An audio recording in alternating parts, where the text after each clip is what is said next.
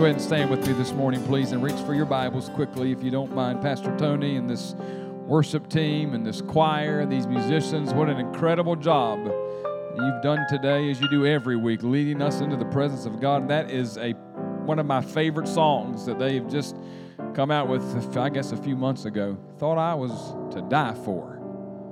Thought I was worth saving. Thought I was worth keeping. What an amazing thought that he would die for me. Go to 1 Corinthians chapter 1 this morning. I'm going to move quickly today, if you don't mind. 1 Corinthians chapter 1, I'm going to read one verse of Scripture, verse 18 today. And Pastor Tony had no idea I was going this direction this morning, but I'm going to probably preach one of the most simplistic gospel messages that you have probably ever heard me preach. I don't have deep theological, profound principles to give you today. I don't have any layers to really peel back and try to give you this gold nugget, but I just have a simple gospel message today, if that's all right. I still think we need the basics. So 1 Corinthians chapter 1 verse 18, here's what the apostle Paul says, "For the message of the cross is foolishness to those who are perishing, but to us who are being saved, it is the power of God. And how many of you know that the cross indeed contains a message? I want to take a few minutes this morning, if the Lord will help me. I want to preach on this thought. It's simple the message of the cross. There's a message. And that old wooden beam and that cross beam, there's a message contained in the cross. And I'm telling you, I feel compelled today just to preach Jesus Christ, Him crucified, buried, resurrected, and coming back to take us home again. Hallelujah. I just want to preach. The, I want to preach the gospel message today. Can I do that? Let me pray. Father, bless today the reading of the Word of God. Bless the hearts of the people to receive, the ears of the people to hear, the eyes of the people to see. And God, may we just apply this truth to our lives. And God, here's my prayer. If there's one person here today, as I've been praying this week, that is not certain or sure of their relationship with you before we walk out of this building today, I pray that the foolishness of preaching, God, will just convict their hearts and they'll make a decision to surrender their lives to you. I bless you for it in Jesus' name. The church said, Amen. God bless you. Be seated today quickly. Thank you for standing, Pastor Tony. Thank you today. Tuesday, September the 11th. 2001 dawned cloudless, breezy, and brilliant across the eastern seaboard. Millions of Americans in this great country were on their way to work that day. In New York City, it was the first day of school was also a primary election day that day. By 8 o'clock that morning, 19 hijackers had boarded four airplanes. And in doing so, they had defeated every layer of security that America's civil aviation security system then had in place. They turned four transcontinental flights laden with jet fuel into guided missiles. By the time that they were done with their destruction, 2,977 people were left dead that day. Among the dead were civilians from 38 different states the District of Columbia, and over 70 countries. Also, among the dead that day were 353 firefighters and rescue personnel, 60 police officers, and 55 military personnel. It's estimated that the building and property and structure damage from that day was somewhere around $10 billion. They've estimated that the price tag on 9 11 is somewhere in the range of $3 trillion. By the time the dust had settled on that fateful day, like many of you, I knew exactly where I was on that day. Jensen was seven months old. I was sitting in our little two bedroom apartment in Martinsville, Virginia. It was my day off. Kelly went to the office to work, and it was my day to be home with my boy. The phone rang at the apartment, and Kelly said, Turn on the TV. And for the rest of that day and in that evening, and even in the days following, I just watched as this country was shell shocked. And we all knew that after that day, things would never be the same again. Interestingly, in the days and weeks that followed 9 11, church attendance in this country soared to an all time high. It's estimated that on the Sunday following 9 11, Pastor Tony, that over half of the adult population attended church somewhere that Sunday. Sadly, though, it didn't take long for the shock and the horror and the numb feeling that we all had to wear off, and thus church attendance went back down to its normal. See, it's in moments of crisis and in moments of chaos and tragedy that people tend to be driven toward God.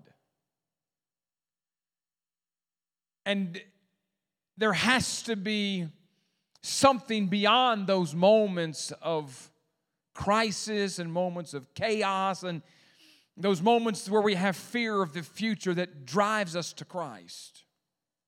See, the truth of the matter is, is that all of us need a relationship with Jesus Christ that goes beyond a crisis moment. A couple of days after 9 11 on September the 13th, there was an excavator named Frank who was down in the midst of the carnage of ground zero. He had worked tirelessly through the day and through uh, the nights, removing rubble and ruin and sifting through all of the carnage there, looking for bodies and even remains. There was something very striking that he saw coming up from ground zero. Permit me today to use one more video clip to help communicate the message I want. Sisters and brothers, let us pray. We pray for peace. We pray that this will never, ever happen again. Bless us. Bring all religions together in harmony as sisters and brothers of the same God. In the name of the Father, and of the Son, and of the Holy Spirit. Amen. On September 13th, uh, 2001, a uh, construction worker named Frank Silecchia of uh, local 731 laborers uh, was going to World Trade Center 6, part of the uh, recovery operation, hopefully looking for uh, live bodies.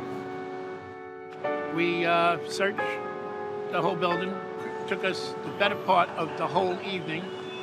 We only came up with three bodies and no survivors. While he was there, it, it did a double take, and he noticed right on the uh, on the ground of World Trade Center 6, there was a, uh, a structure that looked like a, a Christian cross and I directed the firefighter that was assisting me to take a look into the pit. In the middle stood the cross. It brought such overwhelming feelings to me that it dropped me to my knees in tears. And that gave him great comfort and consolation, and he was telling people. And within 10 days later, he showed it to me, and I verified this is truly important, and this needs to be preserved and for the world to see. But on September 23rd, when I found out about the cross which Frank Silecchia founded, I made an immediate phone call to First Deputy Mayor Joseph Lhota that we needed to preserve the cross and keep it ground zero. Within a few moments, I got a call personally from then Mayor Rudolph Giuliani. His father, absolutely, we will keep that cross at ground zero a reminder of God's love for all of us. Well, it brings back very, very strong memories of the days after September 11. The cross was discovered two days after. Uh, Father Jordan uh, was able to focus on it and put it in a very important place, right where all of the recovery efforts were going on. And then he would say Mass there every Sunday, sometimes during the week, have other religious services there. It became like a rallying cry or a focal point for many people.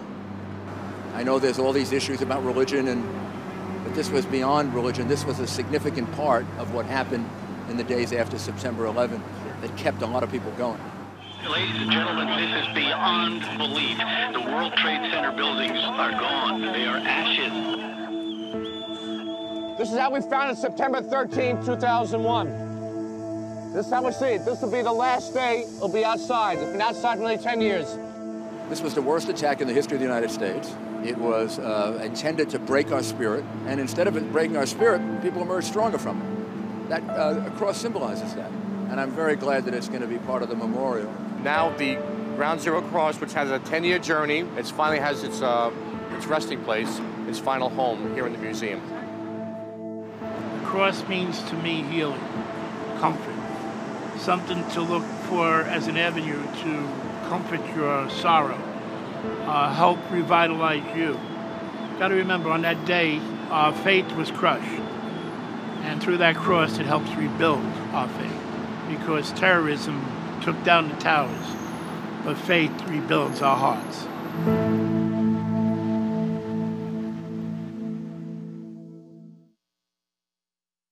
In the midst of all the rubble and all the ruin, and the charred remains of buildings and bodies, the cross was still there.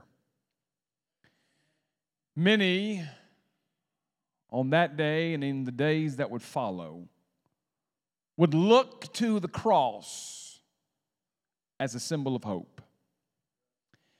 And 15 years later, the cross still offers hope. As a matter of fact, the cross is over 2,000 years old. And 2,000 years later, the cross is still offering hope to lost men and women and boys and girls. And it's amazing to me that even though the cross is as old as it is, it is still relevant to our culture today. I want to make a statement here, and I don't want you to miss this. If this is all you get, then we can be done. We could go home. The cross changed everything. I'd like to submit to you this morning that the cross still changes everything.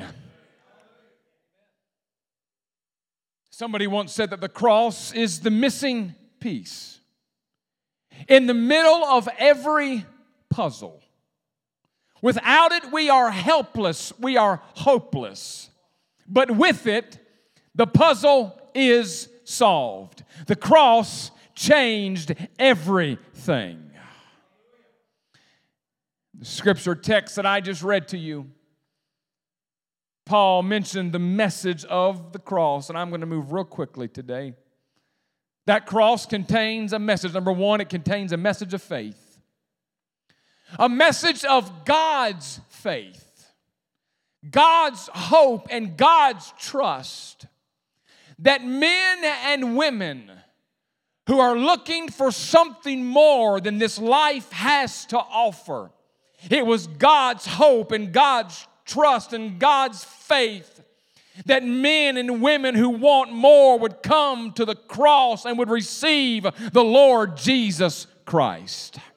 It's the old song we used to sing at the cross, at the cross, where I first saw the life. I could sing, I'd break out and sing it. And the burdens of my heart rolled away. It was there by faith I received my sight, and now I am happy all the day. The cross speaks of God's hope that men and women and boys and girls would come and would receive the Lord Jesus Christ. It speaks of man putting his faith in someone other than himself. Because here's the truth today none of us in this building are smart enough, secure enough, strong enough, savvy enough, or even successful enough to save ourselves and live this life on our own. Every single person, including the preacher today, we don't have the strength in our own selves to live this life. We have a need in our hearts. And I want to tell you, you can go to a lot of places and experience a lot of things, but I've still found there's only one thing that can satisfy a weary, wandering, lonely soul, and that is the Lord Jesus Christ. And the cross speaks of faith that man would put in Christ and say, It's not about me. I can't live this life in my own strength or in my own power, but I surrender myself to you, Lord. Come and take complete and total control of my life. What did Jesus say in Matthew 16 and 24? If any man is going to come after me, let him deny himself and take up his cross and follow me. The cross speaks to us of surrendering our lives to Christ. Is that not what Paul had in mind when he penned Galatians 2 and 20 when he said, I have been crucified with Christ. It is no longer I who live, but it is Christ who lives in me. And the life that I now live in the flesh, I live by faith in the Son of God who loved me and gave himself for me. The cross says, you know what? God, I can't do this on my own. It's not about my dreams. It's not about my desires. It's not about my hopes. It's not about me trying to live this life in my own power and my own strength. But when I come to the cross and, and I bow my knee, I say, God, I surrender all to you. I put my faith, my hope, my trust in you and the work of the Lord Jesus Christ. The message of the cross is a message of faith. Number two, the message of the cross is a message of hope. Not hope just for the present, but hope for the future. You do understand that eternity is a real thing. I'm just going to preach simple today and that every single one of us in this building today, Brother Gene Turpin, we are going to face eternity. And I don't know about you, but I don't want to face eternity without God. The writer of Hebrews 9 and 27 said, It is appointed unto man once to die. And after this, judgment. You know what that means today? Sir, ma'am, teenager, every single one of us will stand before God. And Brother Kenny Hancock, we're all going to give an account of our lives and how we lived, good, bad, or indifferent. We will give an account for how we lived. I don't want to face eternity without God. I sat this week with Tiffany Gilbert's sister in law, Kim. I spent about an hour with her the other day. We have a very interesting relationship. I, I, I, met her just several weeks ago when she first went into the hospital and got sick. And I'm going to tell this story. And when I got to the hospital that day, Kim loves the Lord. And I'm going to show you something in a minute that's going to help illustrate my point here. But the day I got there, you know, she'd been uh, off and on of, of, of ventilator and breathing. She was just so sick. And the day I got there, she was eating this popsicle. And when I walked in, Tiffany said, Pastor, you need to be careful. She's a little agitated today and she's using some slang words. I said, That's okay. No worries. So we're sitting there, and um, she came out with this word. I, I, didn't really bat an eye, and I just looked at her and said, Listen, Kim, I have an alternative word for you that you can use. I said, When I was a little boy, and we would go to my grandparents' house, and my grandparents, they were heathens, they didn't love Jesus. And uh, when me and my brothers would go, it was my, my, my dad's parents they were huge football fans. I mean, they were season ticket holders of the Redskins, and just it's you know it's just passed on down through the blood. And and we would watch football games there. My grandmother, when when things didn't happen to go her way, she would just get up and yell, "Oh, bullfrog!" It dawned on me later on that when we weren't there, I'm pretty sure she didn't say bullfrog. So I said to Tiffany, I said to Kim, I said, Kim, I got a word for you. My grandmother used it when I was a little boy, and I said, instead of saying the other one, how about you just use bullfrog? So she did, and, and, and she started to affectionately call me Pastor Bullfrog. So I walked in the other day, and she said, Pastor Bullfrog. I said, Kim, how you doing? Matter of fact, Tony and Chris went to visit her, and when they left the night, she said, make sure you tell Pastor Bullfrog I said hello. So I'm sitting at her bedside, and she's sick, but she can still talk. Oxygen mask on. And I'm telling you, I was supposed to go there and probably encourage and bless her, and I left encouraged and blessed because I laughed more in that hour than I laughed in a long time. She's a hoot, I'm telling you. But she said something to me. She said, Pastor, I'm ready to die. I said, okay. And uh, she said, I, I just want to make sure that I, I haven't done anything to offend the Father. She said, I, I believe my heart's right. And I want to make sure I haven't offended the Father in any ways. And he, she said, You know what, Pastor? She said, Eternity's a long time. And then she said something. I mean, it's, it, it hit me like a ton of bricks. She said, I want to make sure I'm on the right side of eternity. God, I about preached in that, in that room that day. I said, Kim, I want to be on the right side too. I said, I don't know what the left side looks like. And she said, Well, I certainly don't want to be on the wrong side. But the right, listen, I don't know about you, but I want to be on the right side of eternity. My God, I told her, I said, Kim, you're going to make me preach. A woman laying there, unless there's a miracle, she's going to die, and she knows she's going to die. But she says, Pastor, the only thing I care about, I want to be on the right side of eternity. I'm telling you, when that day comes, and I want to tell you, it's coming, that if Jesus does not return, I've used this a lot in my years of ministry. They're going to put you in a box and wheel you right down to a church like this. And some preacher's going to get up behind this pulpit, like me, in a dark suit. And hopefully, he's going to say a bunch of nice things about you. Hopefully. And he's going to preach this sermon. He's going to preach to the family. They're going to leave. We're going to put that box in a hearse, drive to a cemetery. We'll read a one final scripture passage. The preacher will walk through and shake hands with the family. The pallbearers will put their boutonnieres on top of the coffin. They'll say their last goodbyes. They'll come back to a church like this, go to a dining hall like that, and eat chicken and potato salad in your honor. That will be the end of your life physically.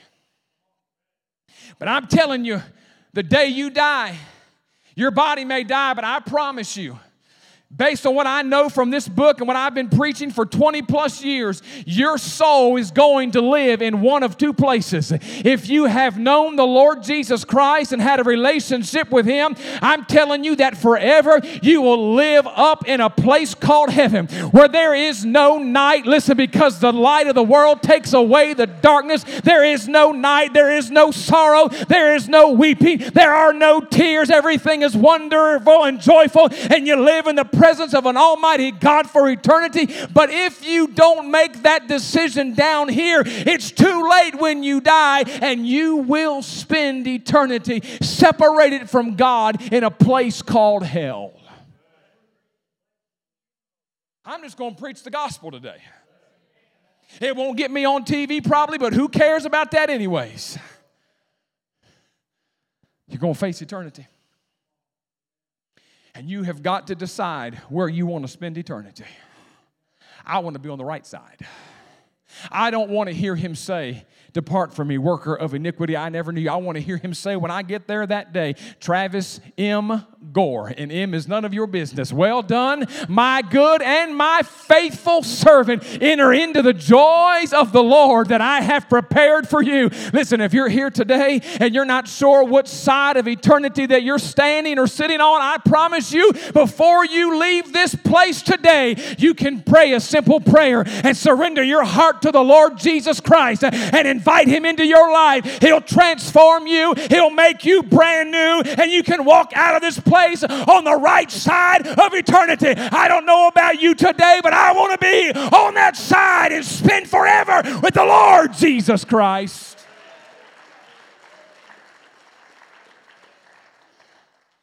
Because this life we're living is not just about down here. There is life to live beyond this world and this earth. What did Paul say in 1 Corinthians 15 19? That if we in this life only have hope in Christ, we're of all men most miserable. If you think this is all there is, you're sadly mistaken. I'm telling you, the day you close your eyes in death, you will wake up in one of two places. I promise you that when you die, you're not coming back as a unicorn, a dog, or anything else. Reincarnation is a bunch of hogwash. I'm telling you that when you die, if you don't know Christ, there is no holding cell that you're going to to wait for the day of judgment. You are either going one of two places either to live with Christ forever in, in eternity, or you're going to live in a place of eternal torment and damnation and darkness forever. And it's a place called hell. And you won't hear many preachers talk about it anymore, or preach about it anymore, or write about it anymore, but it's a real place. And when men and women go there, they are lost forever. I don't want men and women to go there. I don't ever want to stand before God and have Him say to me, Gene Turpin, why didn't you preach the truth? Why didn't you tell them the truth? Why didn't you preach the gospel? I'm preaching the truth to you today. I'm preaching the gospel to you today. If you don't have Christ in your heart, you need Him more than the next breath that you take today.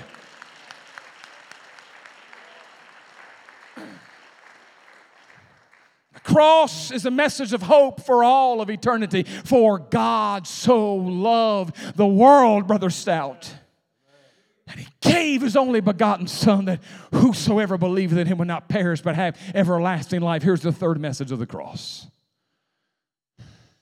Pastor, will you come play? I don't know which what you've got planned to play. You can do the song you did for offering if you want, or you can if you can break out at the cross, it'll be good too. I don't whatever you want to do.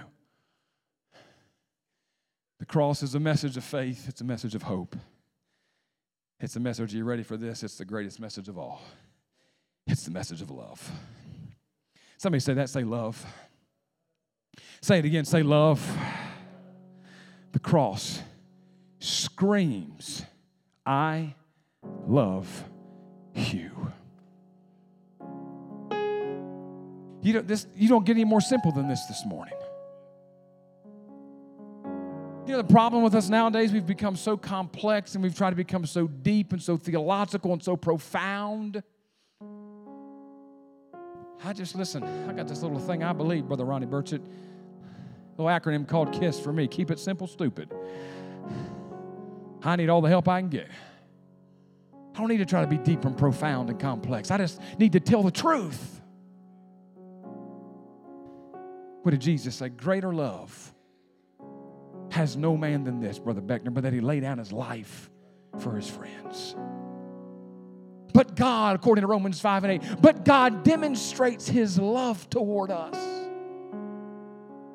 I love this verse. While we were yet sinners, and be he, he died for us. Wait a minute, Pastor. While we were yet sinners, you don't think that God didn't know that we would reject him? You don't think that, that, that God didn't know that we would live our own life for a while and we would be wayward and we would disappoint him and break his heart. You don't think God didn't know that? But he sent Jesus anyway. In the midst of rebellion and transgression and filthy, horrible, rotten sin, and please don't try to categorize sin. Well, you know, this little sin here, sin is all sin and it separates you from God. And religious people think there's these levels of sin. Well, my sin's not as bad as their sin. You're right, your sin is worse because you got a Pharisaical, judgmental spirit. That's good preaching right there. Thank you. You can tell me later if you want to. Oh, While we were yet sinners, my mind doesn't wrap around that, that, that thought. While I was living in rebellion toward God and hating God, I was at enmity with God, I was an enemy of God. And God said, I know you're going to be like that. And while you're still in that state, I'm going to give Jesus Christ to die for your sins so you don't have to die and be separated from me for eternity. But God demonstrate, there was a demonstration of love at Calvary that day, Dale Basham. The demonstration was Christ hanging suspended. They hung him high, they stretched him wide. That's a demonstration of love. Do you think that you deserved what he did? If anybody says yes, I'm going to have to come back here and jerk you up by your neck. Do you think we deserve Calvary? You know, we, you know what we all deserve? We deserve judgment. You know what I deserve? I deserve hell. I deserve complete and total separation from God and darkness forever. That's what I deserve. That's what you deserve. But mercy said no. Grace said, I'm going to make a way.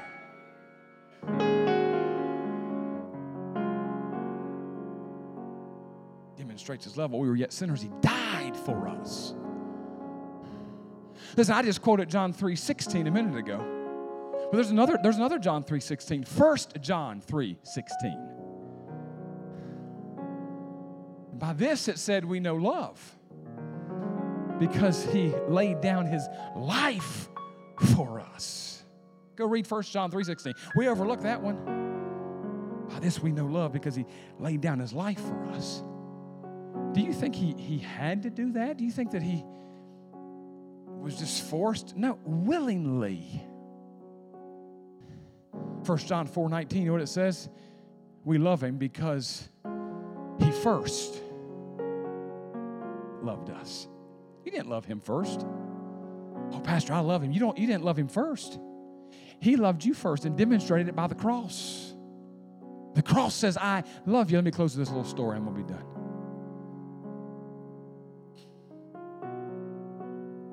Two teenage boys sitting on a church pew one night in service, and the preacher was up doing what I'm doing today. He's preaching, telling the gospel, sharing the truth of the Word of God. The preacher began to tell this story that he'd heard some time ago, and they say that it, it wasn't a true story, but it was, a, it, was, it was almost like a parable, those things that Jesus used to, an illustrated story. And he talked about this man and his son and his son's friend who were out on the Pacific coast sailing. This horrible storm blew in. The waves just became dangerous, and there was no way that they were going to be able to make it back to shore. And although the father was an experienced sailor, he just could not control Mother Nature and could not keep that boat from capsizing. All three of them landed in the water, the story said. And at that moment, the father grabbed a rescue line in his hand. The two boys were f- much further out from the boat. And at that moment, that father had a decision to make. Would he throw the line to his son? Or would he throw the line to his son's friend. He didn't have but just a few fleeting moments and seconds to make that decision. And as he looked at his son that day, looked at his son's friend, he said to his boy, Son, I love you. And he threw the rescue line to his son's friend. As the preacher told that story, those two boys straightened up on the pew and leaned in, listened a little bit closer. And see, the father knew that his son was saved and had a relationship with Christ. And he also knew that his son's friend was not ready to step into eternity. So as he threw that rescue line to his son's friend and pulled him back toward that capsized boat, and he turned back around, he watched his son slip beneath those waves into the dark of that night. His body was never recovered.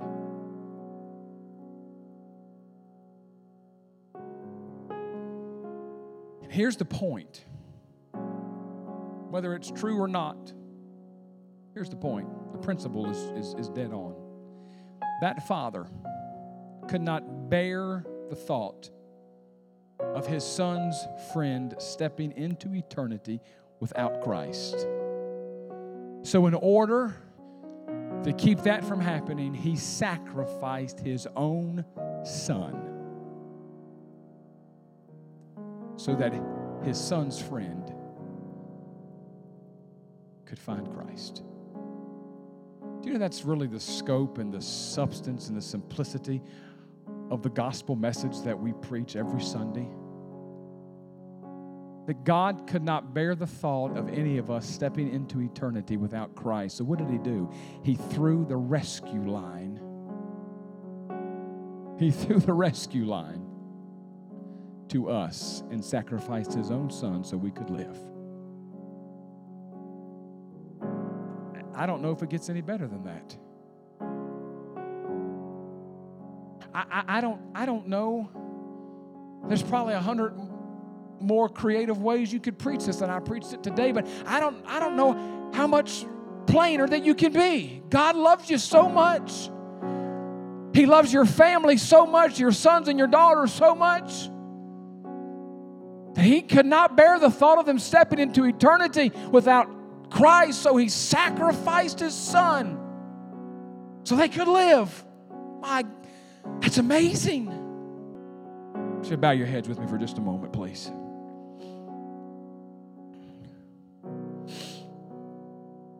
And I just want to ask today for you to consider where you are in your walk with Christ.